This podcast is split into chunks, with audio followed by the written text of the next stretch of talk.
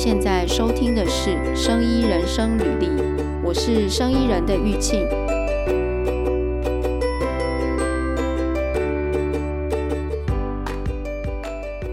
今天是跟那个世梅呢要来聊 UX，那因为世梅她是那个 UX 专家，可以这样讲，UX 专家。然后呃，因为 UX 最近很夯哦，因为我我之前在。网络上面搜寻 UX 好像蛮多这种的工作耶，嗯，那所以今天我们请世美来跟我们好好解释一下什么是 UX。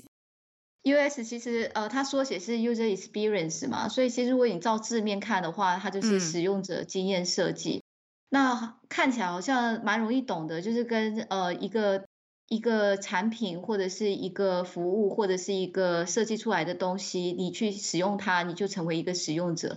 那你在使用它的时候，你的经验，那使用者经验设计，那它可能就是在针对这样子的经验去做设计，比如说设计出来什么样的经验，比如说这个东西很好用，呃，这个东西很好玩，这个东西很很有效率之类的，就是会你会跟这个这个物件，你可以你会跟这个设计产生出来的物件产生连结嘛？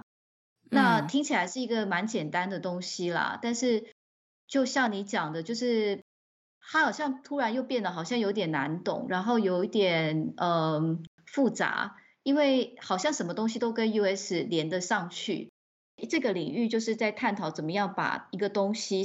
呃符合使用者的的需求。那这个东西其实它并不是在最近才产生的，但是最近反而变得好像。非常红啦，就是不管是在那个人才的需求上啊，或者是工具的开发上，对对，就变成好像是哎，大家都在讨论 US。那我后来有有后来有去在深深思考这个问题，嗯、是这是到底是怎么回事？因为听起来好像很简单的东西，好像突然变得很复杂，然后为什么大家又好像趋之若鹜？可是实际上，如果你去看它的历史，其实。U.S. 本身它就是要去强调，就是说我们怎么样去设计一个东西能够符合使用者的需求。那其实这个观念它并不是新的啊，因为你只要想到说，呃，如果你去看一些什么教呃 U.S. 的教科书什么的，那他可能就会哎给你举例，甚至有一些给你举到说，呃，很很旧很旧的例子啦。但是我觉得，呃，我自己会举的例子比较很浅显易懂的，可能就是像什么以前小时候不是说什么孔子。因材施教有没有？有。其实它就是一个这样子的一个概念，就是说，呃，你把孔子的教学当做是一个产品或服务的话，那他在 deliver 他的这个产品，呃，他的产品其实就可以说是知识的内容嘛。那他在传递这个知识的这个内容给学生的时候，那他知道说他要因因应这个学生他的资质、他的学习目标或者他的学习兴趣。嗯，去施教，去调整他的教学方法，或者是他的教材设计。所以这个观念其实它是很早很早很早，就是本来就在人类社会中。我认为，只要你在创造人在创造一个东西的时候，我们都会想要去符合我们人可以使用的情境嘛。但是在早期，我后来就在想说，为什么这个词变成好像很创新还是什么的？嗯，但是你往前看这个历史的时候。是像我自己的老师，他是把他带到那个，因为他是英国人嘛，所以他把他带到英国的这个工业时期的发展。嗯，那你就会发现，那个工业时期发展的时候，因为那个大型机器的设计，嗯，那他就是不会去考虑到使用者，他就会考虑到工业时期他重的就是因为发明了机器之后可以提高生产效率，有没有？嗯，那使用者本身他的需求是不被重视的，所以你可能就会看到类似的那种工厂早期的照片，就是。你使用机器生产的这些呃真正的使用者，他们是不被受重视的，所以他们可能要、嗯、呃适应这个庞大的这个呃机械这样子。那当然后来的呃设计的流程会越来越趋向于人性嘛，所以好像到了那个我自己知道，但我不确定还有没有一些其他历史，好像就是一次二次世界大战之后会带领一些其他的科学或航太科学这些开始了，嗯、那这些。这些机器它就必须要重视人的需求，因为比如说你航空器，如果人在里面操作，嗯、因为我们人有人人的需求嘛，哦、我们说我说 physical 上面的就是生理机能上面，所以你人你使用者的需求是是一定要重视的，跟以前早期是不一样的。所以，嗯，这个历史的进程就是慢慢让你带到说，哎，到后来的呃，其他类型的设计也会慢慢起来，比如说建筑设计啦，哦、呃，或者是在比如说后来不是有汽车产业什么的，那慢慢就会把那种就是说我设计出来一个东西，一个大型机器也好，或者是一个电话机也好，那像那个电话机的也是很有名的例子，就是会会考量到一些人因的因素，就是人为的这个。不是，呃不是人为人体的因素，然后跟使用的仪器的关系。我问一个问题哦，就是，嗯，呃、刚刚你解释这个 user experience，然后就是说什么是 user experience 嘛？然后我记得我在那个学校的时候，我去其他系修过一个人因工程，嗯，这个东西是不是人因工程也是 user experience 里面的一个科目？对，因为其实。你如果考量到使用者，为什么它变得很好？嗯、这个词变得好像很复杂，就是人的经验里面，你不能抽离，完全就是跟 physical 无关的嘛。嗯嗯。比如说，我现在，比如说，我现在用一台电脑，它就很笨重，它也是你一个经验之一。所以你看，像个人电脑，呃，后来就越越设计越符合，比如说大家的期待，或者是适合他的居家环境，它的 physical 的这个需求也是会。被考量到使用者的经验之一，但是在早期，就是说，呃，比如说像电脑科技这种东西出来的时候，因为它还是大量应用在解决，就是呃生产端或者是呃企业主的这个需求，所以使用者本身的需求是被降低的，因为他可能是操作电脑，他要得到数据。那购买这个机器的人，你去想，如果你去购买这个机器的人，通常是决策者，而不是一个。个人、嗯、就是不是这个，所以决策者比较不会去看的这么细，对不对？他并不会真的去看说，哎，这个东西是不是大家用起来会好用？对。然后还有一点就是说，嗯、当时科技也是在不断的演进嘛，所以说也没有办法一下子就什么都到位，我什么东西都好用。嗯、那可能他先去追求的是效率，是正确性。那之后他再慢慢慢慢哦，那后来进入。进入到你记得，我记得就是在九零年代的时候，比较进入个人电脑的那个时期嘛。嗯、那也是大概我我开始接触到个人电脑的时期，所以你就会发现说，个人电脑的时期的时候，消费者就是使用者，因为我不会去选购一个我不合适用的东西嘛。嗯、那可能我个人的喜好也会在里面啊，或者说我对品牌的喜好也会在里面啊，所以我使用者的需求会慢慢变成重视。可是后来，如果你真正意识到说它真的变成一个比较显学的时候，大概至少是在呃网际网络，因为网际网络更把使用者的这个需求会更重视，是因为比如说我上网，嗯，那我上一个网站，比如说要去买一个帽子好了，那这个网站那它就很难用，很难找到我合适的帽子，除非这个就这个帽子只能在这个网站上买，那我可能就跑去别的网站去买了，所以。这些网站的竞争者，比如说，呃，他要生存，或者他要呃，能够有有他的，我知道，所以他的 UX 就要好。但是我我我有一个问题，这个 UX 其实，呃，例如说我们刚刚你刚刚举的那个例子，就是网站好不好用这件事情，有可能你觉得很好用，我觉得不好用，或者是你觉得不好用，我觉得好用，所以它会有可能每一个人的感觉不，每一个人的 user experience，每一个人感觉是不一样的。嗯，所以这个在设计的时候，是不是呃，只能说是符合大多数人觉得好用，而没有办法，就是还是说它有一个什么逻辑可以找到，就是说我现在设计出来的东西是符合大多数人觉得好用，因为一定会有人觉得不好用。你再好用的东西，我们大家都觉得再好用，也是有人觉得不好用啊。呃，对，但它一定是有个人上的差异啦，就是就像一个衣服嘛，就是你去买一件衣服，嗯、就算是一件 T 恤，有人觉得穿起来就是舒服，有人穿起来就觉得就是觉得或许舒适感没那么好，或者是不美观，所以每个人他可能会放大他的经验值的需求不一样。嗯，那像我个人，比如说比较重视美感，可能我比较不能忍受哦，可能呃看起来乱七八糟的东西，那我可能就会偏向取号。呃，同样一个东西，我会选择一个看起来我眼睛视觉上比较舒服的。可是有些人可能认为说，啊，这个如果是这这个网站可以让我快速找到我要的资料，嗯、虽然它丑了点，好，没有关系。对对，所以在早期一点的时候，它当然会有一些取舍，尤其电脑那个作业比较慢的时候，所以它有一个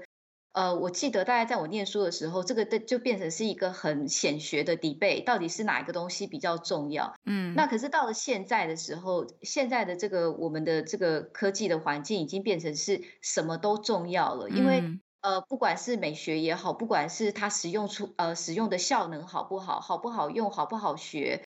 嗯、呃，各式各方面的你都应该要尽量去满足。那当然，所有的东西都呃符合了一般的就是说开发水准之上之后，你还是要去迎合，比如说个人的需求，所以你可能在进一进化去开发，比如说客制化的方面的一些经验这样子，嗯、但是它都是。呃，一层一层的来了，因为你要创造一个东西，嗯、我们就是制作的，就是要投资很多时间嘛。那所以你不可能什么都好一、嗯、或者是一次到位。所以使用者经验的设计的流程，它并不是一个呃纯粹直线性的，它可能是当它的这个呃设计的模式有很多，就是开发的流程流程可能有呃就各家说法，有时候也不太一定。但是再怎么不一定，你都会看到一个步骤，就是。一定可能会有一些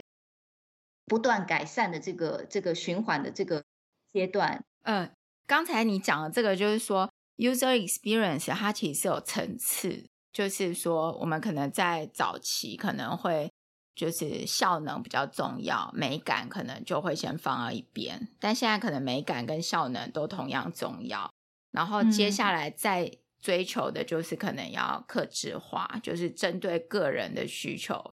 再去做改善嘛，所以它是有一个层次不断的在前进。那刚刚我们也有提到，就是说这个也有人因工程在里面。那嗯，这个 UX 的科系啊，就是如果说在学校学 UX，它会是在什么样的科系？我记得我以前上人因工程好像是工业工程系嘛，还是什么？好像是工业工程，嗯、我我忘记了。但是。我嗯嗯，你你我不是很确定台湾是怎么分啦，嗯、但是这里的话已经变成一团乱象。一团乱象是 什么意思？什么科系都有吗？还是怎么？我们我们如果要学这个，因为因为，因为是这样子的，因为嗯，US 本身你这样听，它是不是其实听起来好像也没有什么技术吧？对不对？哎，我就是要以使用者为中心嘛，所以实际上来说，它就变成一个乱象，是说嗯。如果你去看使用者的课程是，你先不要管说它被分在哪个科系下好了，oh. 但是你你只要去看说，呃，一个使用者课程的那个训练内容是到底有什么，点像是数位内容设计啦，或者是它是这个叫什么，呃，手机应用程式设计啦，网站设计啦，其实它其实就是这些内容，然后几乎都比较偏向视觉上的设计，视觉上。视觉上面的呃设计，呃，因为可是可是我觉得这样是不妥的，因为其实真正的使用者经验设计，你你真正要去做的，其实能够做到的是一个团体，你可能有一个很好的工程师团队、写程式的团队，可以让这个呃，比如说你是要设计一个 app 或者是网站好，它可以让这个网站更安全执行、更有效率，呃，或者资讯的检索没有问题。那你当然也要跟这个视觉人呃人员做配合，因为他可能能够让网站的界面用视觉的方法，可以很快的增加他的浏览经验，然后也可以创创造他这个品牌的这个性格，让这个一般的使用者可以很快的呃跟这个网站做连接，因为品牌的一个形象，视觉的形象也是让这个使用者可以快速知道哦，原来这是我一看我就觉得我有信任感，或者我一看我就知道这是一个。呃，比如说我可以做学习的网站，好、哦，或者是做这个 banking 的网站，我知道它是做什么，所以视觉它也可以帮助它的实用性，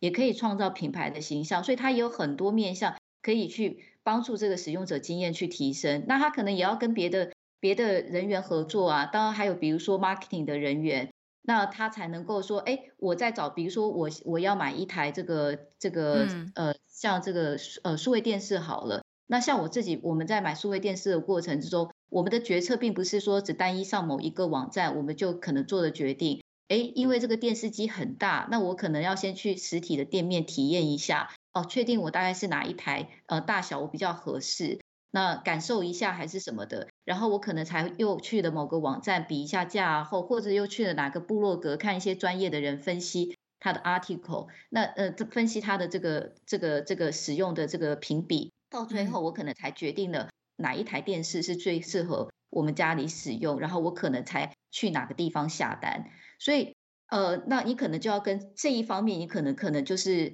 呃，行销人员他可能比较擅长这一块，就是使用者在前面他去呃接触这个产品的这个整个流程的经验。所以我自己认为啦，就是说，嗯、其实使用者这个工作它。呃，US 的这个工作变多，其实是因为各式各样的数位产品变多了。嗯，那大部分的数位产品它都需要人机界面，所以呢，呃，其实都是在强调就是使用者呃界面设计的呃技术。对，所以工程师本身他就比较不会去进入这一块。那但是因为视觉做使用者界面设计这个人。其实等于说他的工作等于包山包海，因为他到最后一个系统出来，到最后呈现出来的一个结果，不管是呃资讯怎么设计的，互动怎么设计的，或者是品牌要求要什么样的形象，到最后都是展现在这个最终的这个界面上。所以变成说做这界面设计的人，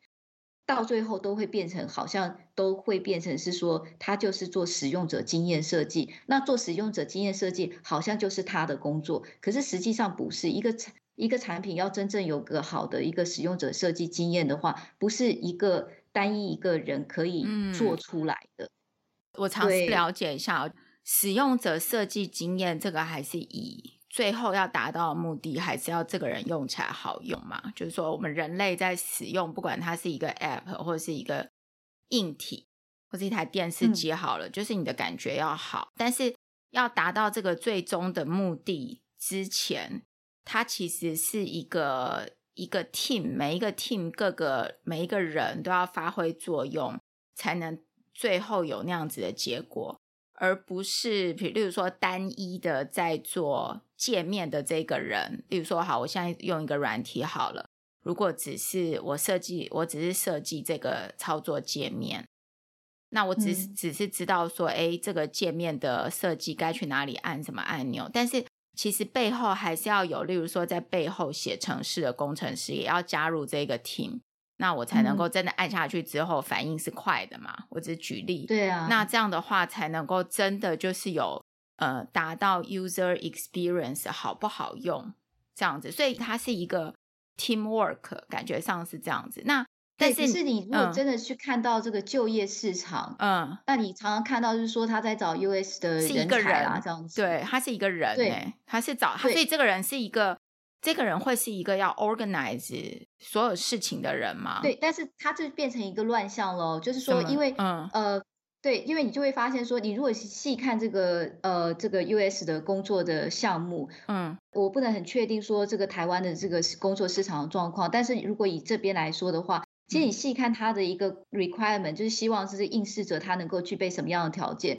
那可能在大中里面可能是百分之六成，嗯，呃，到七成，你可能他其实要的就是呃界面设计师。他其实、哦、就是 front end 的什么？我看网络上有些 front end 的 engineer。front end 还不算哦，front end 其实是比较就是说他至少还会一些。呃，前端的一些呃语言，嗯，呃，前端语言就比如说像最基本的像 JavaScript 啊，或者是，嗯，呃，如果 HTML 或 CSS 也算的话，嗯，那我说的界面设计师就是比较是说他比较是规划这个 layout 的人，他、呃、的元件应该怎么使用这样，哦、那这个也是我比较擅长的部分，所以呃，你会感觉到说，哎。好像界面设计师都在做这些工作，但实际上其实不是的。我我自己认为比较理想的，当然现在这个工作市场也也也开始转型，是走到这个面向，就是说，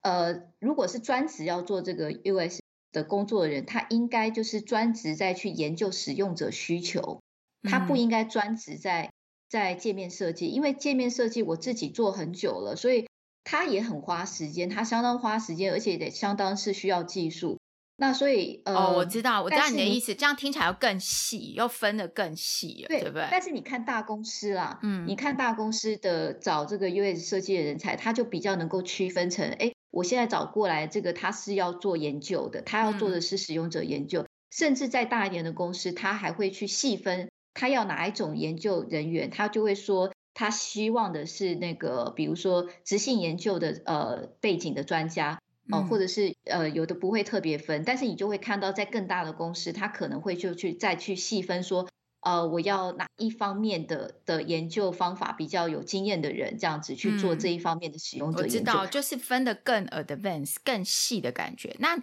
那对你，我我我们一般人，所以回到你之前前面问我的问题，嗯、它可能会被归类在哪一个学科里面？哦、对，所以你就会看到，比如说像呃，我自己的背景，呃，求学的背景，像这个是数位媒体内容这一个相关的，一定会有这个样子的科系。可是你也会看到，比如说在 business 的科系，可能也会看到这样子，因为每一个科系都想要促进 business 的科系的应用。嗯，你说 business 的科商学院啊，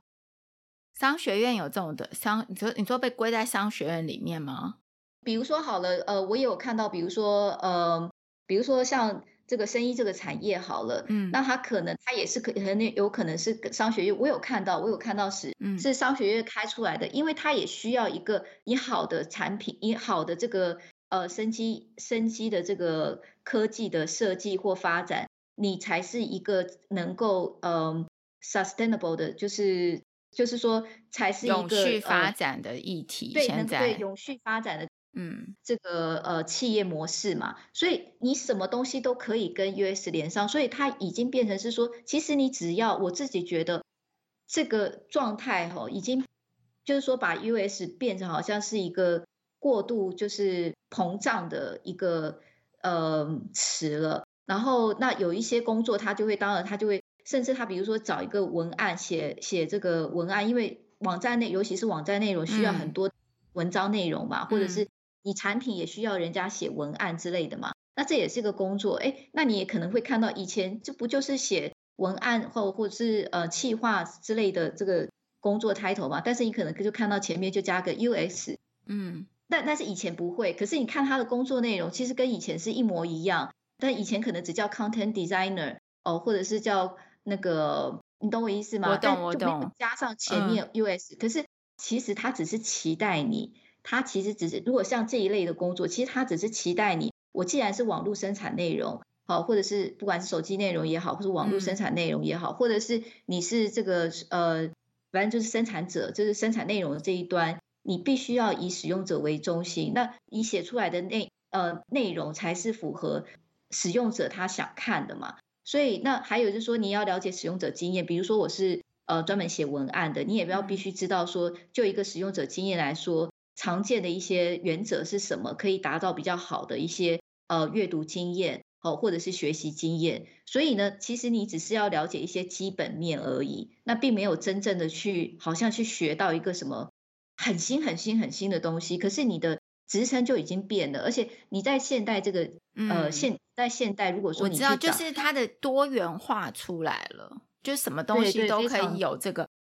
哎，我我我问一个问题，因为从刚才听到现在，好像有一点懂，又好像不是很懂，就是、啊、你知道我意思吗？就是自己也怕讲的不好，就是我我觉得我听起来，我我听你这样讲起来，我好像知道 US 是什么，慢慢有一个轮廓出来，但是我又觉得它啊，应该应该让你很简单知道，其实它就是要让你就是。用各式各样的方法或研究，嗯，可以让你的这个产品能够满足使用者的需求也好，它的或者增加它的使用的经验，嗯、比如说愉悦度啦、满意度啦这些，或者是记忆度啦，哎，他用完之后他更他会记得用，嗯、对。但是你你刚刚讲的各式各样的方法，这个东西是有呃，例如说有课本上有告诉我们一些方法，还是说这些方法是我们可以自己创造的？比如说，呃，假设你现在是在解一个科学的问题，你会去做很多实验来验证嘛？嗯、然后你会有一个逻辑，然后你就可以得到说，哎，你的假设对不对？那我不知道在 UX 的这个领域里面，你是怎么样去证明说，呃，你因为你的目的就是要设计一个好用的东西，对，那你怎么样去验证说你的东西好不好用？因为你你会用各种方法去。Create 你这个你想要设计的东西出来嘛？然后对我我觉得你的问题很好。嗯、其实我觉得这个就是真正要学使用者经验的人，其实他真正要去学习的东西，就是你到底要怎么样去了解使用者。嗯、那这个答案就是有点像你讲，就是刚才你有讲的，是不是可以自己 create？我觉得答案是对的耶。嗯，因为其实你如果去读这个呃，如果你去看使用者设计研呃设计方法什么，你的确会看到一些常见的方法。那最常见的，比如说呃，是像使用性测试啦，哦、呃，或者是什么、嗯、呃卡片测试啦，其实它的确有一些现存常用的方法，你你都可以呃很快速的学习这些东西。可是其实这些方法只不过是因为它把网络网站是视为一个产品，可是你想想看，产品这么多，那这些使用者设计他们呃学科里面常常学到的这些方法，比如说。呃，实用性测试这些方法，或呃，这这些最常见的这些方法，其实它不会适用在每一个产品上，因为不是每一个产品都都是个网站啊，不是每一个产品它都需要资讯性的分析、资讯分析啊。比如说，比如说，呃，我今天是呃，生意产业的话，它可能在呃设计一个东西，可以让，比如说，我想设计一个拐杖，好了，是呃，我只是。突发奇想好了，嗯、因为可能行让行动不便的人，他生活上可以有个便利性，或者是可以呃让他更安全的行走的一个这个工具。嗯，那这个工具它并没有一个真正的一个视觉上面的操作的界面，你可能真的要依赖的可能是呃触觉，你可能要改善的是触觉，你可能要我我希望这个这个工具它还有一些 smart 的功能，就是说万一这个人跌倒了，这个拐杖突然落地了。那使用者用到一个一个，诶，我只是突然想到这个 ID 了，嗯、就是说，比如说正常用用拐杖的人，他是不是一步一步的行走？可是突然这个人跌倒了，那这个拐杖是不是能够发出一个讯号？嗯，或者是说，诶，它可以呃有语音的控制，好，就可能让让这个呃，它可以借由声控，然后这个呃使用这个拐杖的人是不是可以呃这个拐杖就可以自动收缩还是什么的？我是突发奇想。那你这个时候你要学的东西，你要去研究的东西，可能都不是你现在所学的这个方法可以立即应用的。只是说这个观念当然是，不管你应用在哪一种呃产品上面，你最核心的事情就是你要去想办法了解使用者。但是就像你说的，我可不可以自己创造一个方法？我觉得是可以的，而且甚至我我做过还我做过还蛮多测试的，其实。我觉得有一些做的很好的测试，它就是把现有的，它不一定会去用最传统的方法去做一个测试，它而是去呃把这个工具给活用的。那所以我，我我自己觉得，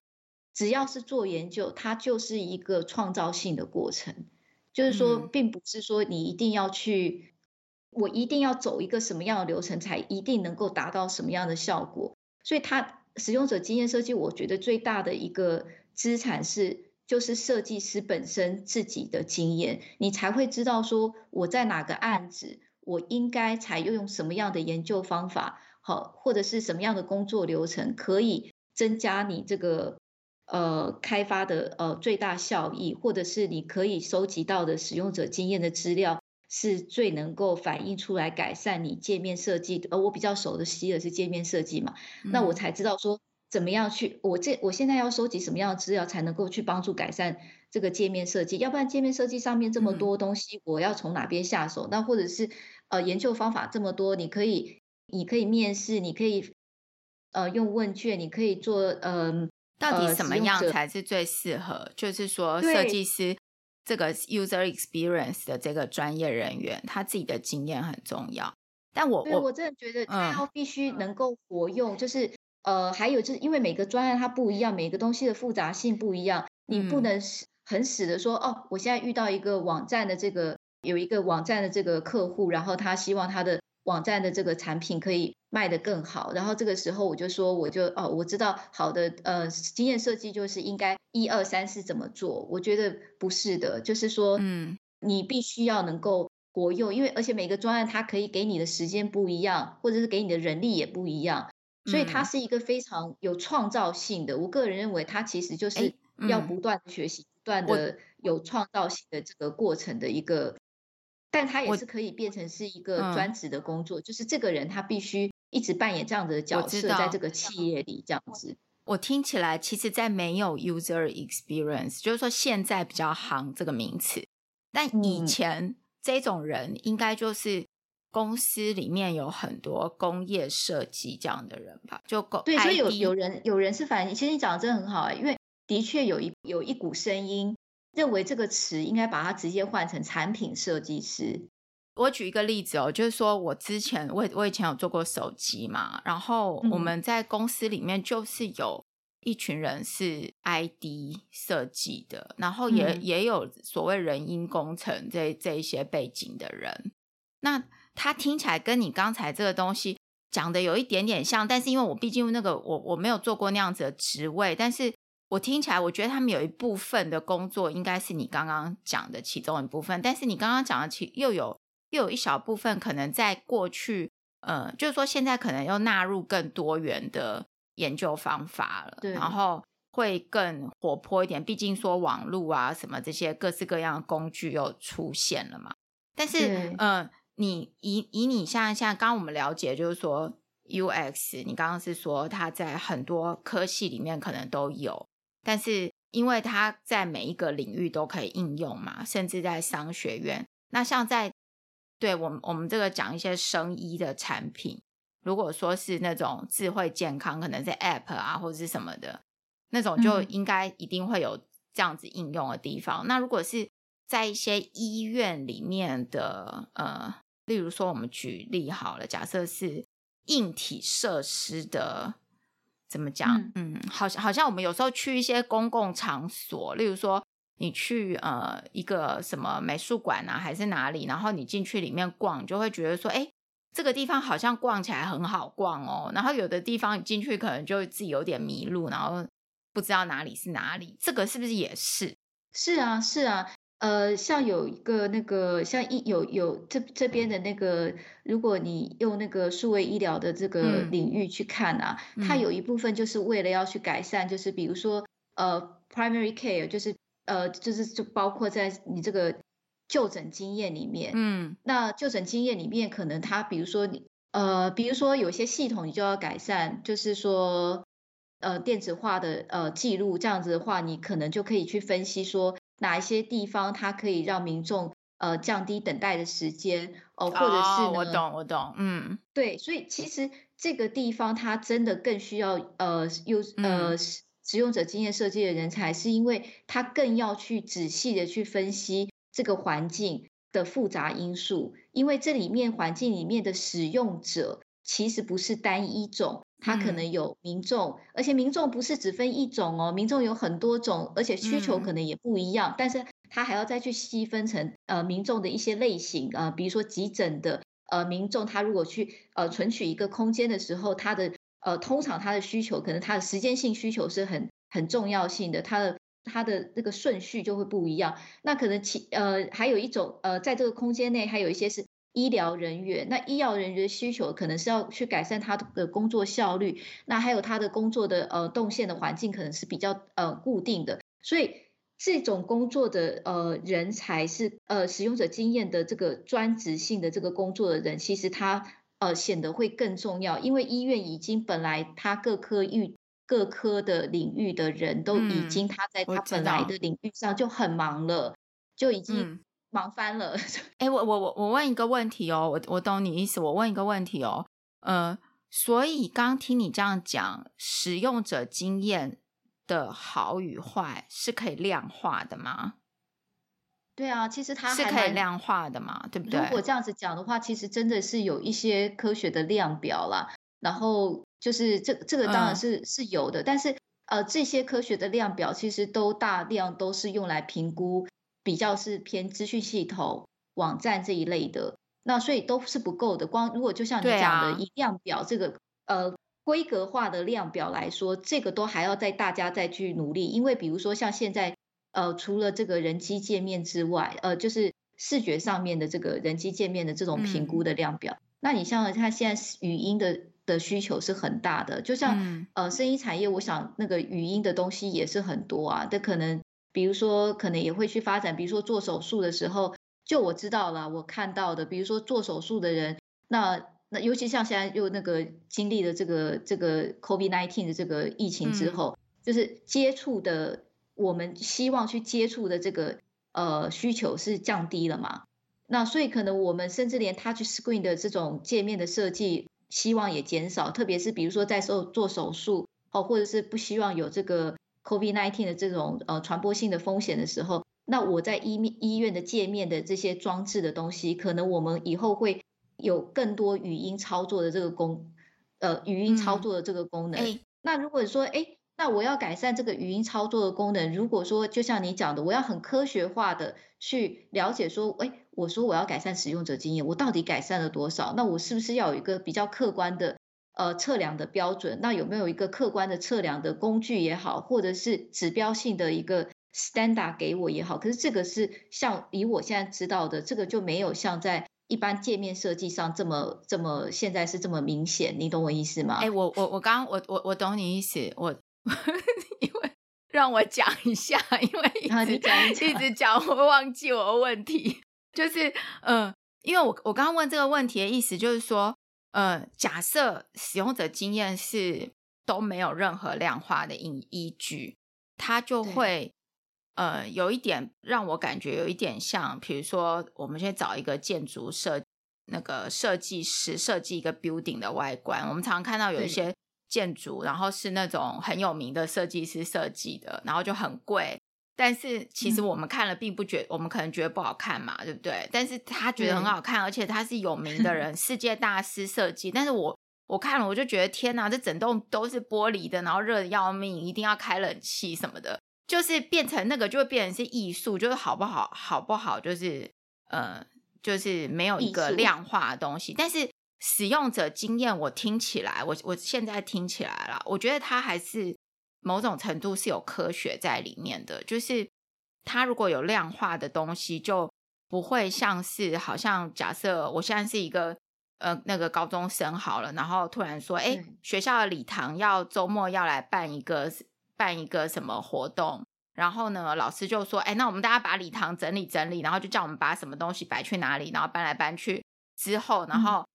老师就自己觉得说：‘哎，我们现在摆摆字这样子，礼拜天大家来活动的时候一定是最好的。’但是我在里面搬，我可能就觉得不好啊。我，我嗯，嗯，我觉得你你很适合做使用者经验设计师，因为你问的问题，嗯，你问是啊，你问的问题我觉得都很好。比如说像你刚刚有讲到说，那我是不是要有个方法？对，就是呃，其实如果真的要有心做使用者设计的人，他的确要了解方法。嗯、那你接下来又问我说，那我们有没有一个评估的一个依据？那其实这些都是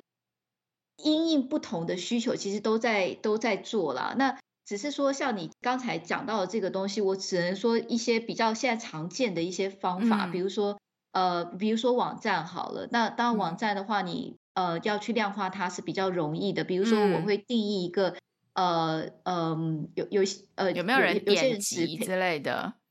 对不对？啊、就是说有有没有多少人去点击，多少人去看？对，他就把它定义成 KPI 嘛、嗯、，Key Performance Indicator。所以他就是把这个当做一个是呃基准。比如说我在做呃我在没有改善使用者性经验之前，呃多少人呃在 check out 的时候，比尤尤其是商商，我是说一、嗯、那个电子商务的人，可能他就是会去定义、嗯、呃他的这个呃他的这个呃多多少人他能够成功的这个完成结账那。多少人可能在比如说第第二个阶段，比如说要填下个人资讯的时候，为什么都都流失了？那我可能呃，经有做过使用者的研究之后，了解哦，我是在哪一个环节上面出了问题？是我的资讯的展示不够清楚呢，还是使用者有其他的考量，造成说在这个点，好，就大部分人在这个点他都无法完成进入到下一步。那因为你了解了使用者的问题之后，那你把这个问题可能改善了，呃，可能是系统的问题也好，或者是界面资讯不清楚，造成人家不想要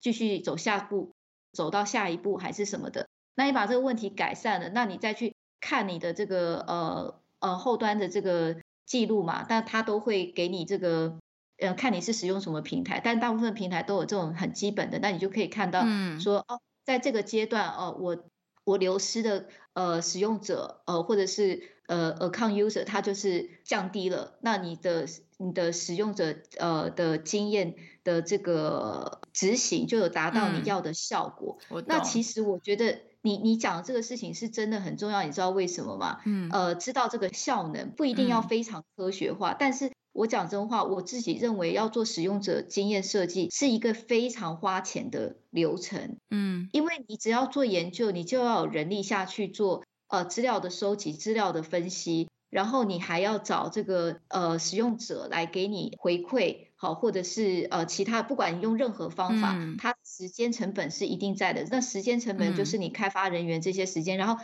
做下去之后，然后你再改相关的这个过程。所以你必须，我觉得一个好的使用者设计师，嗯、你必须要有你刚才你的这个问题，我必须要问自己，我到底帮这个企业，我帮到底帮这个客户，我有没有帮他改善，而不是说。而不是说哦，我我我觉得这样好，这样我觉得那样好。对，或者说哦，我的确要照我这个方法，嗯、我我这个很这个都是嗯教科书或者是别人都怎么做，这我也是非常专业的这个做法。可是你却你却没有一个具体的成效让，让让这个客户或者是这个网站的这个 owner 他他可以看到到底我使用者这个设计师请来，或者是呃跟这个机关合作改善我使用者的经验，到底改善了多少？到底对我有没有帮助？那这个东西你没有办法回答出来的时候，这个对这个企业来说只是花钱呐，然后可是他却不知道它的效益到底在哪里，那他可能就不会再继续投资。所以你如果没有办法让对方看到这个效效力的时候，那